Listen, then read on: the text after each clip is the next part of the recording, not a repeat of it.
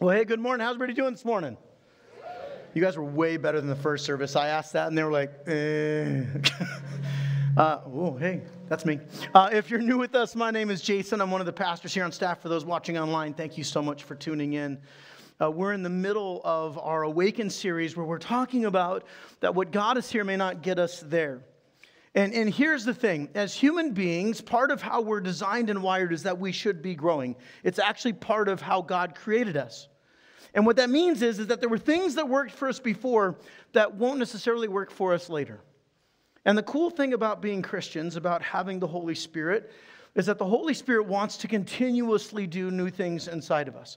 But we have to be willing to set aside some of the old things, the old patterns, the old way of thinking, to move into the new. Now, we're coming into this idea of awakening what God wants to do inside of us. And last week we talked about awakening generosity, where Jesus shared the story, or we shared the story of Jesus taking the 5 loaves and 2 fish to feed the thousands. And the disciples came in, and here's the thing. So sometimes we'll think of them as having a scarcity mindset. But the reality is they had a resource mindset. They had a limited amount of resources, and they went, I don't know how this is possible. How do we take what's barely enough food to feed us to feed thousands? Now, I want to tell you that one of the things that God has been doing in us as a community is he's been revealing that sometimes the resource that we're struggling with is courage. And let me kind of share more what I mean about that. So we're a church that seeks to be a Tov church. We want to not just do good, but bring God's goodness into the world. And this week I had several people who reached out to me and shared Tov stories, moments where they stepped out in courage to bless somebody. And here was the best part. I had several people who said, I was scared, I didn't want to, and I decided to step into it because I didn't want to miss the opportunity. And then they shared what an incredible blessing it was. How many of you ever felt like the greatest resource you wrestle with is courage or the ability to do it? You know what I'm talking about? And sometimes what God wants to awaken in us is generosity, but first we have to realize is that we don't have to live in scarcity because we serve a God who lives in abundance. Amen? And that's really what we're stepping into, is understanding that the God of the universe is ultimately the one who does it. It's not my job or your job to save people. It is our job to love people, to bless people, to show them how incredibly loving and generous our God is. But God does the heavy lifting. Our job is just to be obedient. Does that make sense? And so as we've been talking about this last week, we looked at that part of the problem is the greatest limitation to our generosity is not our resources, it's our heart and faith in God's provision and character. That's sometimes that's where our scarcity lies in, is that we have yet to develop an intimate relationship with God to understand His provision, His character. Now I want you to hear this. As Christians, there's no place for a scarcity mindset for disciples of Jesus. We need to be awakened to a kingdom mindset, an abundance mindset, awakened to kingdom generosity. Now, sometimes this means being generous with our money. But more often than not, what it means is being generous with our time, our talents, our mercy, our grace, our love, our blessings. Generosity is so much more than a financial thing. It's a life thing. And when the Holy Spirit begins to awaken in something in us, we realize that we're operating out of what God is doing in us, that when we put ourselves in the path of the Holy Spirit, that He awakens something in us. Today marks the beginning of what's called Palm Sunday, or Holy Week. And if you're not familiar, if you're new to church, Holy Week is the week before Jesus' death and resurrection. And on Palm Sunday, Jesus came into Jerusalem, and here's the deal. The Jews, the people of God, were generous with their praise. They were shouting, Hosanna, Hosanna, glory in the highest. Blessed is he who comes in the name of the Lord. They were generous in their praise. And in just a few short days, they were equally generous with their jeers. They went from praising Jesus to celebrating Jesus to shouting, crucify him. And this got me thinking, what changed? What happened in between those few days between Sunday to Friday that they went from being so generously lavishing God and proclaiming Jesus' praise to now all of a sudden shouting for his death and execution? Now, I think part of it is that humans are fickle. How many of you would agree with that? Human beings are fickle creatures. It's just kind of how we're wired. And I don't know if what changed is maybe they fell into the mob mentality. It's an amazing thing. When a group of people do something, you can very quickly turn with that group. Or maybe it was because the religious leaders, they had turned on Jesus, and the followers went, well, if they don't like Jesus, maybe we're not supposed to like Jesus. Now, here's the thing. That's not a new thing. We see this right now in America, where high-profile Christian leaders might be protesting something, and how quickly people in the church like, well, if they're against it, we should be against it too, without ever asking the question, is God against it? Or maybe what changed inside of them was just simply they realized that Jesus asks some pretty hard things, and it was kind of hard to accept. See, as we look at Holy Wheat, I started processing through how quickly I turn my back on Jesus. And I'll be honest, it's something that I've struggled with my entire life. Anybody else? Am I the only person who struggles with turning their back on Jesus? Probably not. Like, sometimes it's those small decisions. God calls me to do something. I call them God blink moments. And here's what I mean by this. Hey, God, can you just like blink for a moment? I know you're all powerful and sovereign and see everything, but can you just close your eyes for a brief moment while I make this really bad decision? Some of you are chuckling because you know exactly what I'm talking about. And I'm doing it because there's a part of me that knows that what I'm doing isn't what God wants, but in that moment, I'm only concerned about what I want. How quickly we turn away. How quickly we're kind of like Dory from Finding Nemo, right? We just kind of forget what God has done. We forget how good Jesus is, how true the gospel is. I forget that Jesus is king because I want to be king. And what if Holy Week is an opportunity for us to remember? To remember why Jesus came, to remember our need for a Savior, that before we point fingers at the Jews and the Romans, it wasn't the Jews who shouted, "Crucify him." I shouted, "Crucify him." You shouted, "Crucify him," because Jesus ultimately died for my sins and your sins, not just theirs. Amen? And I think Easter is an opportunity for us to remind ourselves that we are responsible for the cross. Now, we have this fast, a church-wide fast on Wednesday, and what we're preparing for is Maundy Thursday. Now, if you don't know what Maundy Thursday is, this is how I know when you're not raised Lutheran or Catholic. Anytime you say Monday Thursday, it's not Monday Thursday. For the longest time, I'm like, what's Monday Thursday? That is the weirdest holiday ever. And Maundy is Latin for we get our word mandate. And so it's Maundy, and what it is the great command that Jesus gave in which he washed the disciples' feet. We're reminded that those in the kingdom will become servants, not kings.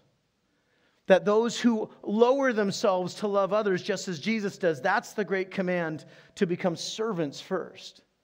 And so we're taking that Wednesday and we're going to celebrate as a meal. And then for those who want to, you can fast Wednesday, and then Thursday night before the Maundy Thursday service, we're going to break that fast. Now, here's the thing. A couple weeks ago, I shared with you some things that the Lord, I feel like the Holy Spirit's kind of giving me pictures of. And I was thinking about where God is, what God's doing in Zion right now. And, you know, we've added a bunch of seats preparing for Easter because every service has been getting more and more packed, and it's really cool to see. And here's the thing. Growing up in San Diego, a lot of my teenage years were spent at the beach. And so I started saying, okay, God, I'm seeing you do something in our church. And here's kind of the picture I felt like the Holy Spirit gave me. If you've ever been to the beach, there are two types of waves.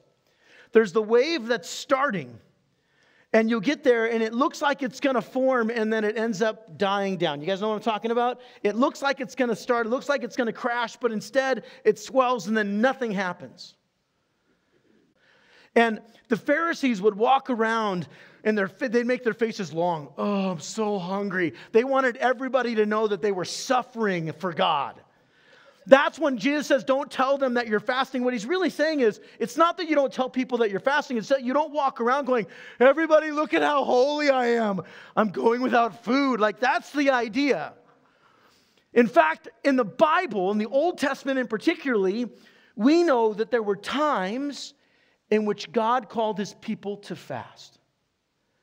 And what you're fasting from is not just food, but you're fastening. You're actually, instead of food, you're focusing on God. You're taking that time to put your energy so that every time you feel that hunger pain, every time you have that moment, you're reminded of your ultimate need for God, for Jesus. I want to read a quote. This guy's named Richard Foster. He wrote a book many years ago called Celebration of Discipline. And listen to what he says. More than any other discipline, fasting reveals the things that control us. This is a wonderful benefit to the true disciple who longs to be transformed into the image of Jesus Christ. We cover up what is inside of us with food and other good things, but in fasting, these things surface. If pride controls us, it will be revealed almost immediately.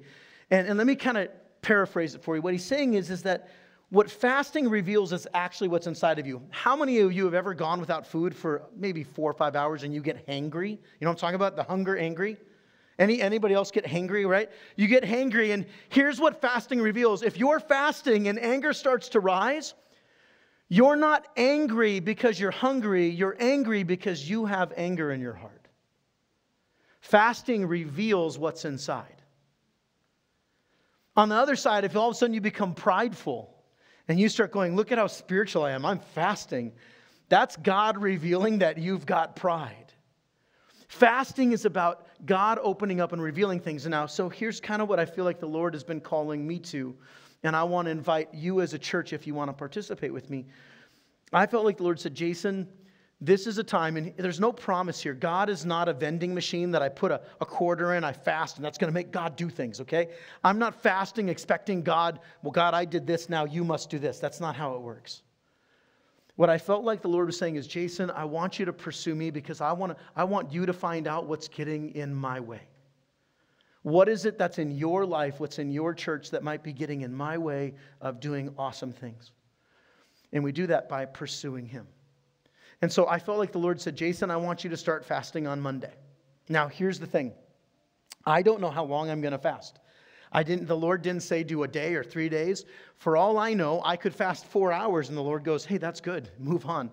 Or it could be 3 days or 5 days. I don't know. I'm not going in with an expectation or a time frame. My expectation is to encounter Jesus. And so if you're interested, I don't want you to do this out of obligation. I don't want you to feel like, because I don't want you to feel guilted into it. I want you to do this because you want to pursue Jesus with me in this.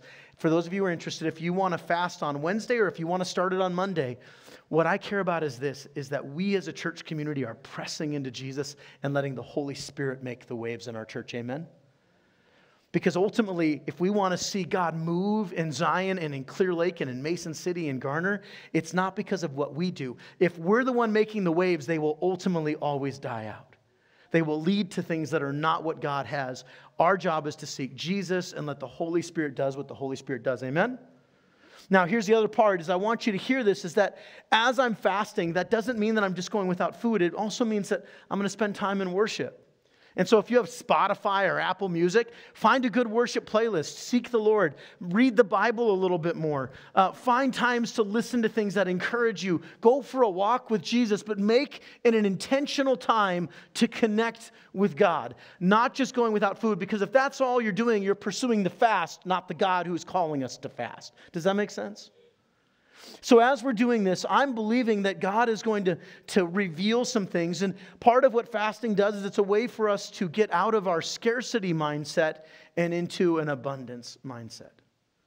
Reminding that it is the God of abundance who does abundant things. So as we're getting ready for this morning, we're going to talk about being awakened into God's love. And a couple weeks ago, I started watching this documentary called The Jesus Music. Have any of you seen it? It's on Amazon and Hulu, and it's all about the rise of Christian music in the United States. And it starts back, now check this out. I didn't know this, but the Christian music movement that we're celebrating, that we see a part of, started as a result of the hippie movement. So it started with the 60s. Now, I know some of you were hippies because I've seen pictures of you with your big old afros and your peace signs and all that fun stuff. I've seen it, right? And what was happening is God was trying to get a hold of some people. And here's the part.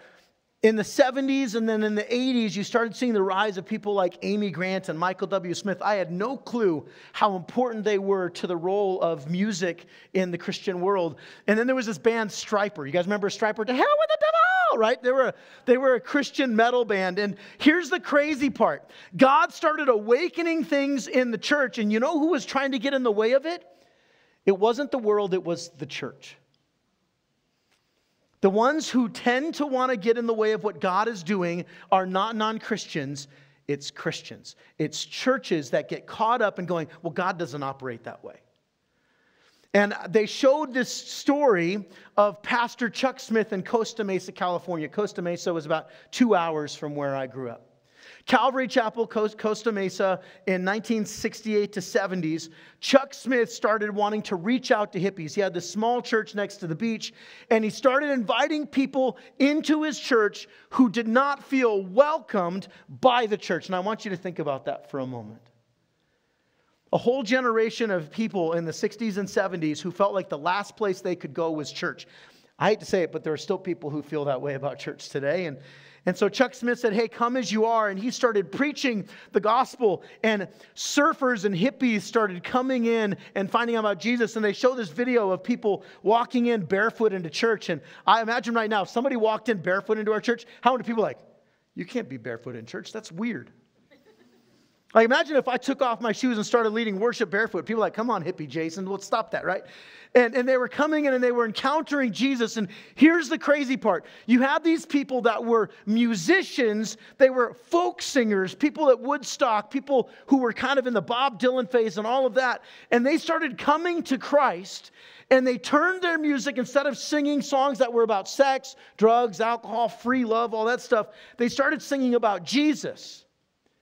And this movement began that started in Costa Mesa Calvary Chapel that began to spread throughout the United States. And it's estimated that in 2 years, 20,000 people came to Christ at Calvary Chapel, Costa Mesa. They did over 8,000 baptisms. Check this out. We got some pictures of it. 8,000 people got baptized in the ocean waters. I want you to think about this. How many of you would love to see 8,000 people get baptized at Church in the Park when we do Baptism in the Lake?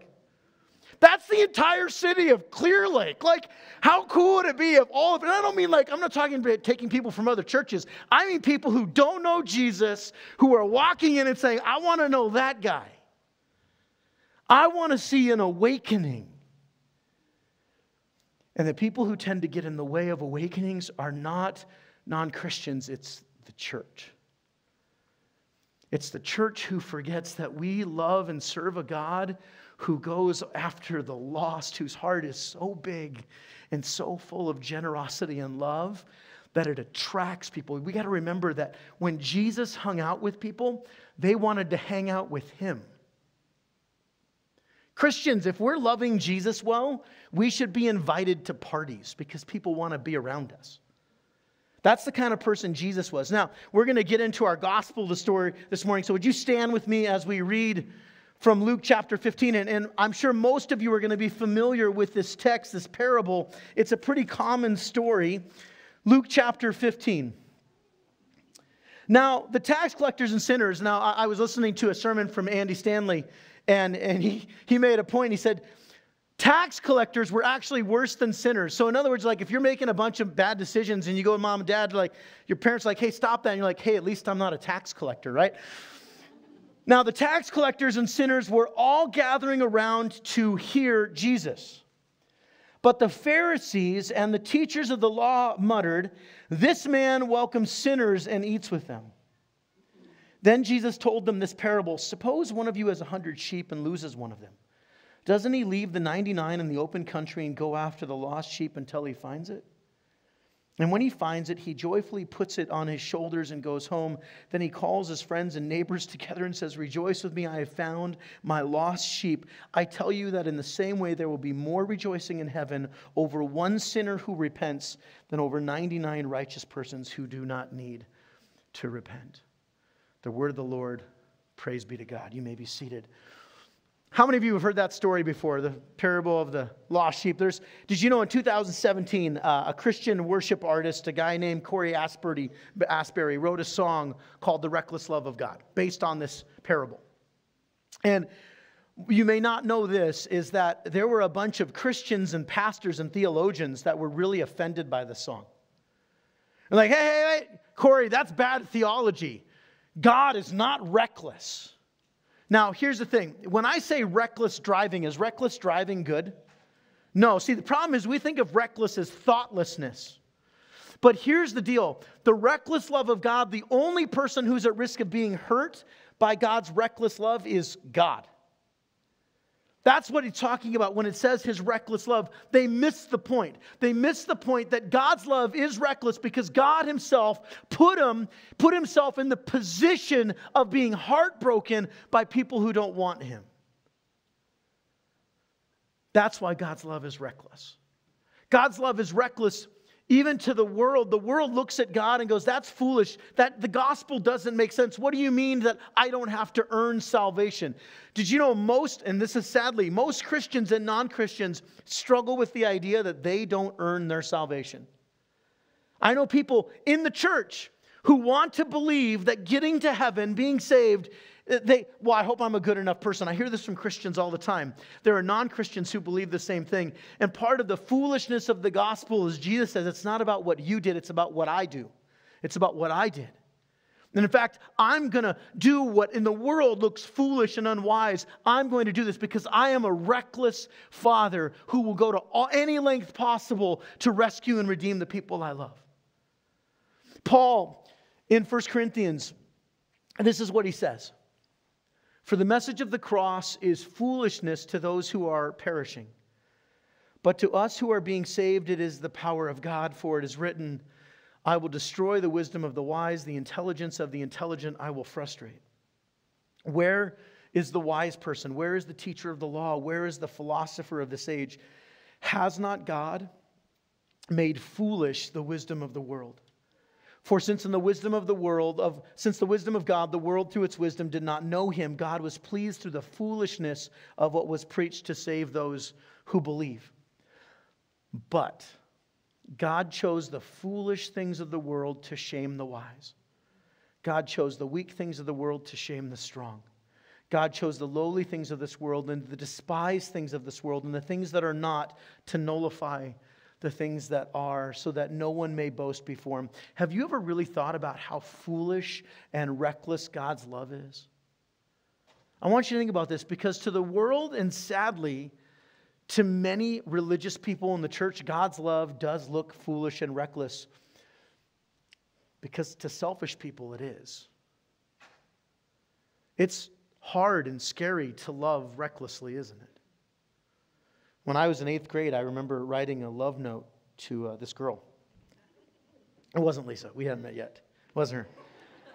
And I remember I drew this heart. So cheesy and sappy. I drew this heart and had all these puzzle pieces, and then there was a puzzle piece that was missing in it.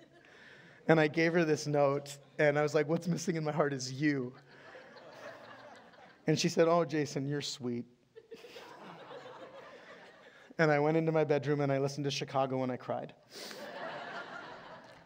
I recklessly loved, but there was not reciprocation. Isn't that the heartache of putting your heart out there? And that's the message of the gospel, is we have a God who foolishly puts his heart out to people who don't want it, who stomp on his heart, and he continues to put it out there. People who have affairs. People caught up in drug addiction and alcohol addiction. People so filled with pride, seeking for love in all the wrong places. To quote U2, they've done all the things, but they still haven't found what they're looking for, because what they think they're looking for, they can find, instead of realizing it's the God who finds them. You know what one of the biggest lies is? You don't find Jesus, Jesus finds you. I meet someone, hey, Jason, I found Jesus. I didn't realize Jesus was lost. That is the reckless love of God, as he puts his love, his heart out there, and he wants to meet you where you are. And the hardest and scariest part for us, because we all know this, everybody, every single one of us in this room has had our heart broken at one point. Sometimes it's broken by our children. Sometimes it's broken by our spouse. Sometimes it's broken by an 8th grade girl who doesn't return our affection. I won in the end because I got my wife, and she's way better. I've Facebook stalked, it's true.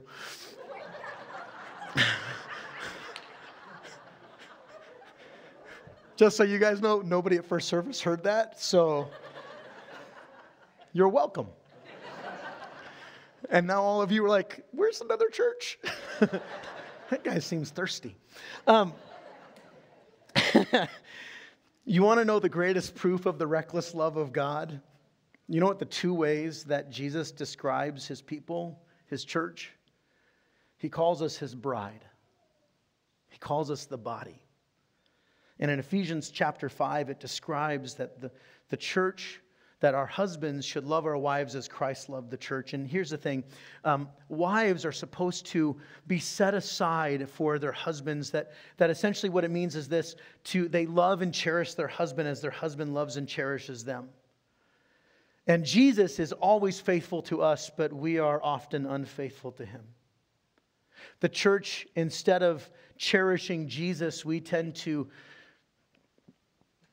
cherish the church. We cherish our brand. We cherish our policies and our rights and our music styles and our denomination affiliations. And we cherish our buildings and our limited understanding of God and things that we call theology. And sadly, we cherish these things more than we cherish Jesus, the husband, who is supposed to be the object of our affection. Or how about when he calls us the body of Christ? And here's the thing, there's no such thing as healthy people. You want to know how I know this? Because we're all heading in the same trajectory, death. We're all dying. There are healthier people. All of us have unhealthiness. And as a church, and I know this is going to be newsflash for some of you, Zion is unhealthy. We're a work in progress. We don't have our stuff figured out. Our cheese is sliding off the cracker, okay? I mean, we're in the process of being figured out. And here's what's remarkable about Jesus. Jesus is the head. He is the one who's perfect. And some of you, whether online or here in this room, some of you have been hurt by the church. And you say, Jason, you don't understand. The church has hurt me. I don't want anything to do with the church. Here's the problem. Jesus says the church belongs to him. So when you abandon the church, you're actually walking away from Jesus. You don't get to choose one over the other. I wish it was different. I wish I could say differently. I'm not saying you're not saved. That's between you and the Lord. But you cannot say, I love Jesus, but don't like the church. If someone came up to me and said, Jason, I like you, but I hate your wife, I would say, we're not friends. Sorry, it doesn't work that way. And as the church, here's the remarkable part about this. Are you ready for this? Jesus isn't surprised by our unhealthiness. When he left and he formed the church, he knew exactly what he was getting into. He knew that we were an imperfect people who are worshiping and set apart for a perfect God. He knew that. He wasn't shocked by it. When we're not acting like Jesus, Jesus isn't up there going, oh my gosh, I'm so surprised. No, Jesus is like, oh, now here's the thing. Just because Jesus isn't shocked doesn't mean he's not heartbroken. Jesus is heartbroken when the church, Jesus is heartbroken when you are not putting him as the first and foremost affection in your life. But it doesn't mean he's surprised by it. We are an imperfect people who worship a perfect king. Amen? And this is where the beauty of this comes in. And now, we believe that this is a book called the Bible. The word Bible literally means library. This is not one book. It's a collection of 66 books written by flawed human beings who were inspired by the Holy Spirit through the direction of the Holy Spirit to bring us God's word. The problem is that this book, its pages, nowhere in it does it say that the hero of this story is you or me or Zion or any other church or King David or Paul or Saul or James or Peter. The hero of the Bible is God. He is the hero. He is the one that this entire book is about. Yes, there are elements that talk about who we are as a church, but when we read this and think that what this points to is look at how awesome the church is. No, just read the New Testament. Every single one of the epistles, which are letters written by the apostles to churches, man, the churches in the first century were whack. Like, we look really healthy compared to some of them. You read some of these letters and you're like, wow. Because God never expected the church to be perfect. The bridegroom is perfect. The head of the body is perfect. The people are not. We as a church Just quite frankly, we're kind of messed up. We're screwed up. We mess things up. We struggle with selfish ambition and hatred and discord and gossip and slander and greed and racism and injustice and brokenness and sexual immorality. And again, that's just describing the churches in the first century, not to mention the churches today. And so as we look at this, here's what I'm reminded of. I had a conversation with a gentleman this week, and we were sitting in my office and we were talking about God's incredibly generous love and blessings. And this is what he said to me. He said, "Jason, I just feel so unworthy. I don't deserve it." And I looked at him. I said, "You're right. That's why it's called grace. If you deserved it, you wouldn't need grace. That's a reward. You've earned that. That's not grace. You don't earn grace. Grace is a free gift given to you in spite of you." And too many of us get caught up in thinking that somehow we have to earn God's love, that we have to do something to deserve it. And the minute we do that, we've now stolen the blessing of grace, because God wants more for us. Now, there's a reason why Jesus is called the Good Shepherd. Here's the thing. Nowhere in the parables of Jesus does he ever describe them as good sheep. It's always the Good Shepherd, because sheep are dumb. And if you don't believe me, check out this video.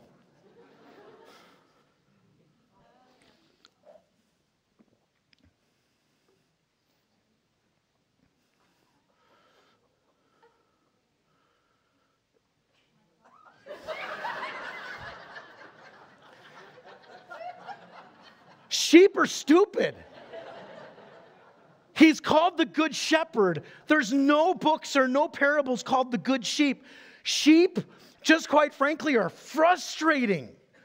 In the first service, we had some people who have sheep, and as I was talking, every single one of them was like, "Uh-huh. Yeah." Listen, here's some truths about sheep. One, sheep bite. They bite the hand of the people who feed them. Sheep are helpless against predators. They can't defend themselves. I'm not talking rams, I'm talking sheep. Now check this out. Sheep are controlled by their urge to eat. So what happens is a sheep will put their head down and they'll eat and eat and eat, and they're so caught up in what they're eating that that's why they wander away. They're consumed by their appetites. Kind of sounds like Christians, doesn't it? Next thing you know, they're lost and the shepherd has to go find them. Now this is the part I didn't know. And by the way, if there's any shepherds out there, if any of this is wrong, blame the interwebs, because that's where I got my information. So here's the thing. Sheep, in order to digest their food, and they need to lie down, but they're so stupid they can't figure out when to lay down. So in Psalm 23, when the psalmist says, "You make me lie down in green pastures," it's not "you make me down to rest," it's "you make me lie down because I'm so stupid I can't digest correctly." Like, I wonder how many of us God needs to say, "Jason, you need to slow down so you can stop gorging yourself and just digest a little bit." When sheep fall, they can't get up on their own. They are constantly in need of help. They tend to wander and get lost a lot. And I get this. I have a horrible sense of direction. I can get lost in a parking lot. Like, it's so bad. No lie. So about 4 years ago, Megan and we were doing a raffle. I think it was 3 years ago. We were doing a raffle in the park, and it was 30 days if we wanted to get this raffle certificate so we could do it legally in the state, or I could drive down to Des Moines, take 15 minutes, and we could do it immediately. So I drive down to Des Moines, and on my way back, I'm driving, and I see this huge semi pulling this giant pink thing. I don't know what this thing was. This huge pink thing. And I mean, it's massive. And I get ahead because this thing's going 55. I'm not doing 55. I won't tell you my speed. And so I'm driving and I have to use the restroom, and I pull over. I get back on to drive home. And all of a sudden, now on the opposite side of the freeway is this giant pink thing. I'm like, "Hey, there's two of these things." 45 minutes later, I realized I was heading back to Des Moines. Like, no lie, all I had to do was look on my dashboard, and there's that little S that I just thought meant, "Hey, stupid." Like, no, that's south. I drove for 45 minutes in the wrong direction. Sheep have a horrible sense of direction, and I'm like, "I'm a sheep." Sheep get easily scared. First of all, did you know sheep can't carry things? They're not pack animals. They can't carry heavy burdens. They're incredibly weak. They scare easily, are anxious and distressed, and get overwhelmed. There are even sheep that faint when you scare them. I know some Christians who are like this. There's a reason why we're called sheep. And there's a reason why he's called the Good Shepherd. Because here's the part Sheep tend to settle way too easily. Sheep, they'll find a puddle of dirty, gross, muddy water, and they'll drink it when just a few feet away is a beautiful stream. Because sheep will settle for less. Some of you in this room have been settling for less for way too long, and you've got a God, a King who is saying, I have a stream of living water for you. Would you stop settling for that nasty puddle of water, mud, and guck, and would you come to the living stream? And we're like, meh, right? I mean, and it's because we're dumb, which is why we need a loving Savior. And here's the remarkable part is, as dumb as we are, as frustrating as we are, the Good Shepherd lays down his life for every single sheep. Because every single sheep mattered him, even the ones who aren't even in his fold yet. Even the ones who don't even want to be rescued. Even the ones who get rescued from a crack and then go jump into another one. Because to the Good Shepherd, you matter more than life itself. He lays down his life for you. Jesus left the 99 to go find the one. In John 10, it says this, I am the good shepherd. The good shepherd lays down his life for the sheep.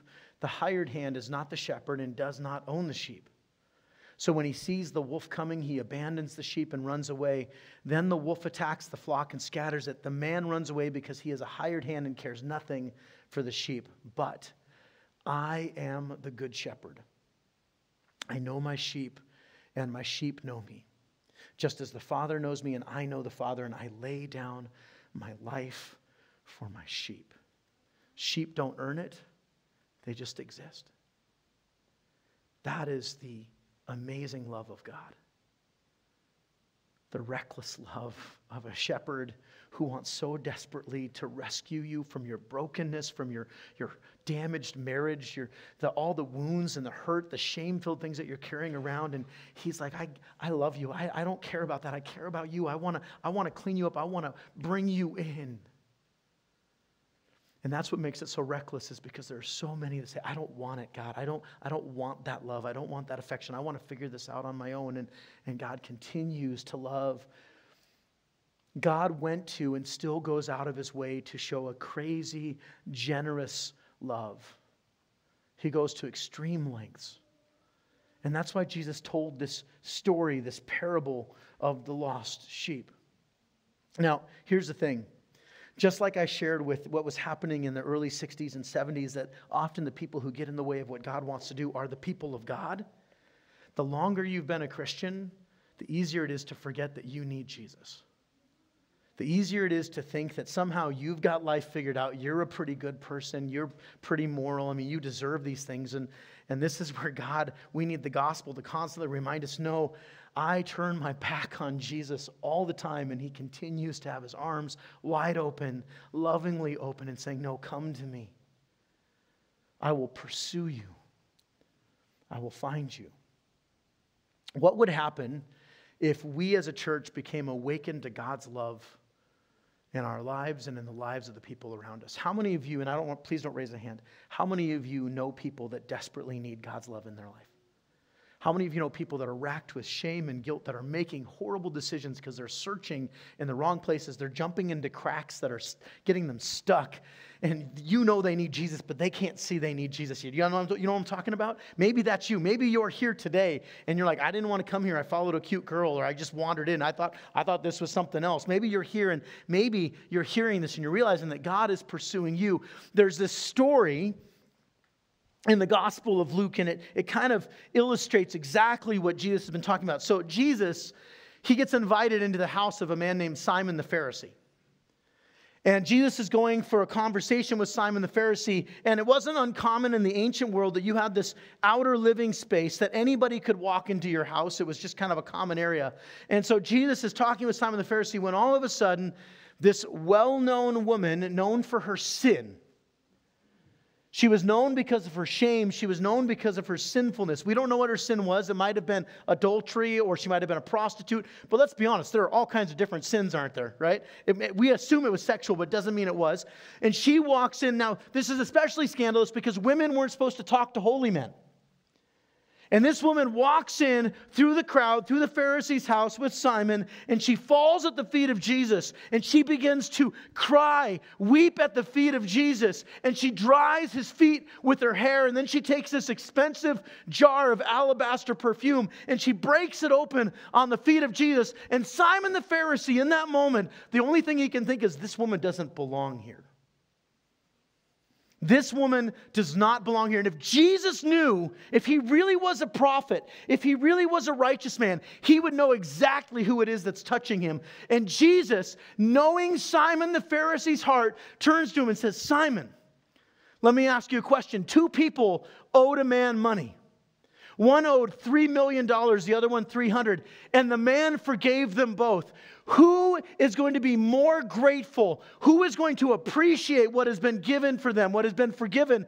And Simon the Pharisee wisely goes, well, obviously the one with greater sin, with greater debt is the one who is going to be more grateful, going to lavish and be appreciative. And he looks at me and goes, Simon, you're right. This woman realizes how much she's been forgiven. Now, you want to know the twist in this? Simon was the lost sheep in that story, not this woman. Simon thought he was in the 99. He thought he was good. But somewhere along the way, he lost sight of what God's love was and his need for God's love. This woman was actually found. Now, this got me thinking. This is pretty remarkable if you think about it. Did you know that in the Gospels and in the Bible, the words good and bad are never used to describe people? Jesus doesn't look at people and go, good, bad, good, bad. He looks at people and he says, lost, found. Lost, found. Lost, found. I want you to think about how many people in your life do you know that are lost right now, and there is a Savior, a shepherd who is looking for them and searching for them. Now, here's the problem is some of us think it's our job to leave the 99 to go find the one. No, Jesus is the rescuer, not me, not you. Jesus leaves the 99 for the one. You know what our job is to be? Our job is to be, and imagine for a moment if Zion began to realize that our calling as a church was to be a funnel of God's grace and love into our community, that every person we encountered, we were able to funnel this amazing, generous love of God in their life. And that includes for lost people. And so when we see people who are making really dumb decisions, who are acting like sheep, instead of judging them, instead of condemning them, we have the heart of Jesus to love them just as Jesus has loved me and he's loved you. We need to be awakened to the generous love of God. Amen? We need to see God awaken something inside of us. Because here's the thing. Jesus did not come to condemn the world. He came to seek that what was lost so that they might come. And then it says, listen, all of heaven celebrates when even one sheep is found. Some of you in this room, you've walked away from God. You've gone and wandered and gone into places that you shouldn't, and you still belong to Jesus, and Jesus loves you, and he is pursuing you. It is the hound of heaven. He is looking for you in spite of you. And you need to come into the path of the reckless love of God. Some of you have friends who desperately need to know Jesus. What if you're the funnel and opportunity for them to do that? What if by you loving them as Christ loved you, that opens the door for the Holy Spirit to begin the work in them that they might come to Christ? Would you stand with me for a moment? We're going to come into our closing time of worship, and here's what I want us to think about. And I'm going to invite you. I'm going to invite you to something scary. Now, here's the deal. I don't want people looking around, but if you're in that place, if you're realizing, I have not surrendered my life to Christ, I have wandered away, I am lost, I want to be found, I want to invite you this morning to do something dangerous. Would you surrender your life to Jesus and let him find you? You didn't find him, he's finding you. And if you want to do that, If you want to return back to God, or maybe you've never given your life to Christ, would you do me a favor? Make the bold decision. Would you just simply raise a hand right now between you and the Lord? Don't look around. If that's you, if you're like, Jason, I've been lost and I need to be found, would you just raise a hand? Amen. Now I'm going to pray, and I'm going to invite you all to a dangerous prayer. You guys ready for this? And it is a dangerous prayer, because if you do it, I believe God answers our prayers when we meet it. And here's what it is. Would you say, if you want this, if you don't say it. Say these words: Jesus, give me eyes to see. Open my heart. Open my eyes. Open my hands. Open my love to you. Give me eyes for the lost. We're going to come to worship because God is seeking us. I believe that the work that God is doing in our church is bigger than Zion. We want to be a church that is a safe place, that we are the sheep of his pasture. We're imperfect, we're broken, we're desperately in need of a Savior. And we want to be a church where imperfect people can meet a perfect God. So as we come and we're gonna do our tithes and offerings, but here's the bigger part. What Jesus wants is you. And so as we close in these last couple songs of worship, would you make this an opportunity to be thankful, but more importantly, to ask God to awaken his love for himself, for others, and maybe, just maybe, you need to be awakened to love for yourself. Maybe the person that you've despised the most is you. So as we close and we sing these songs, let this be a time of worship, of surrender. Let us come and worship the King, because it is the amazing, reckless love of God. Let's come and worship.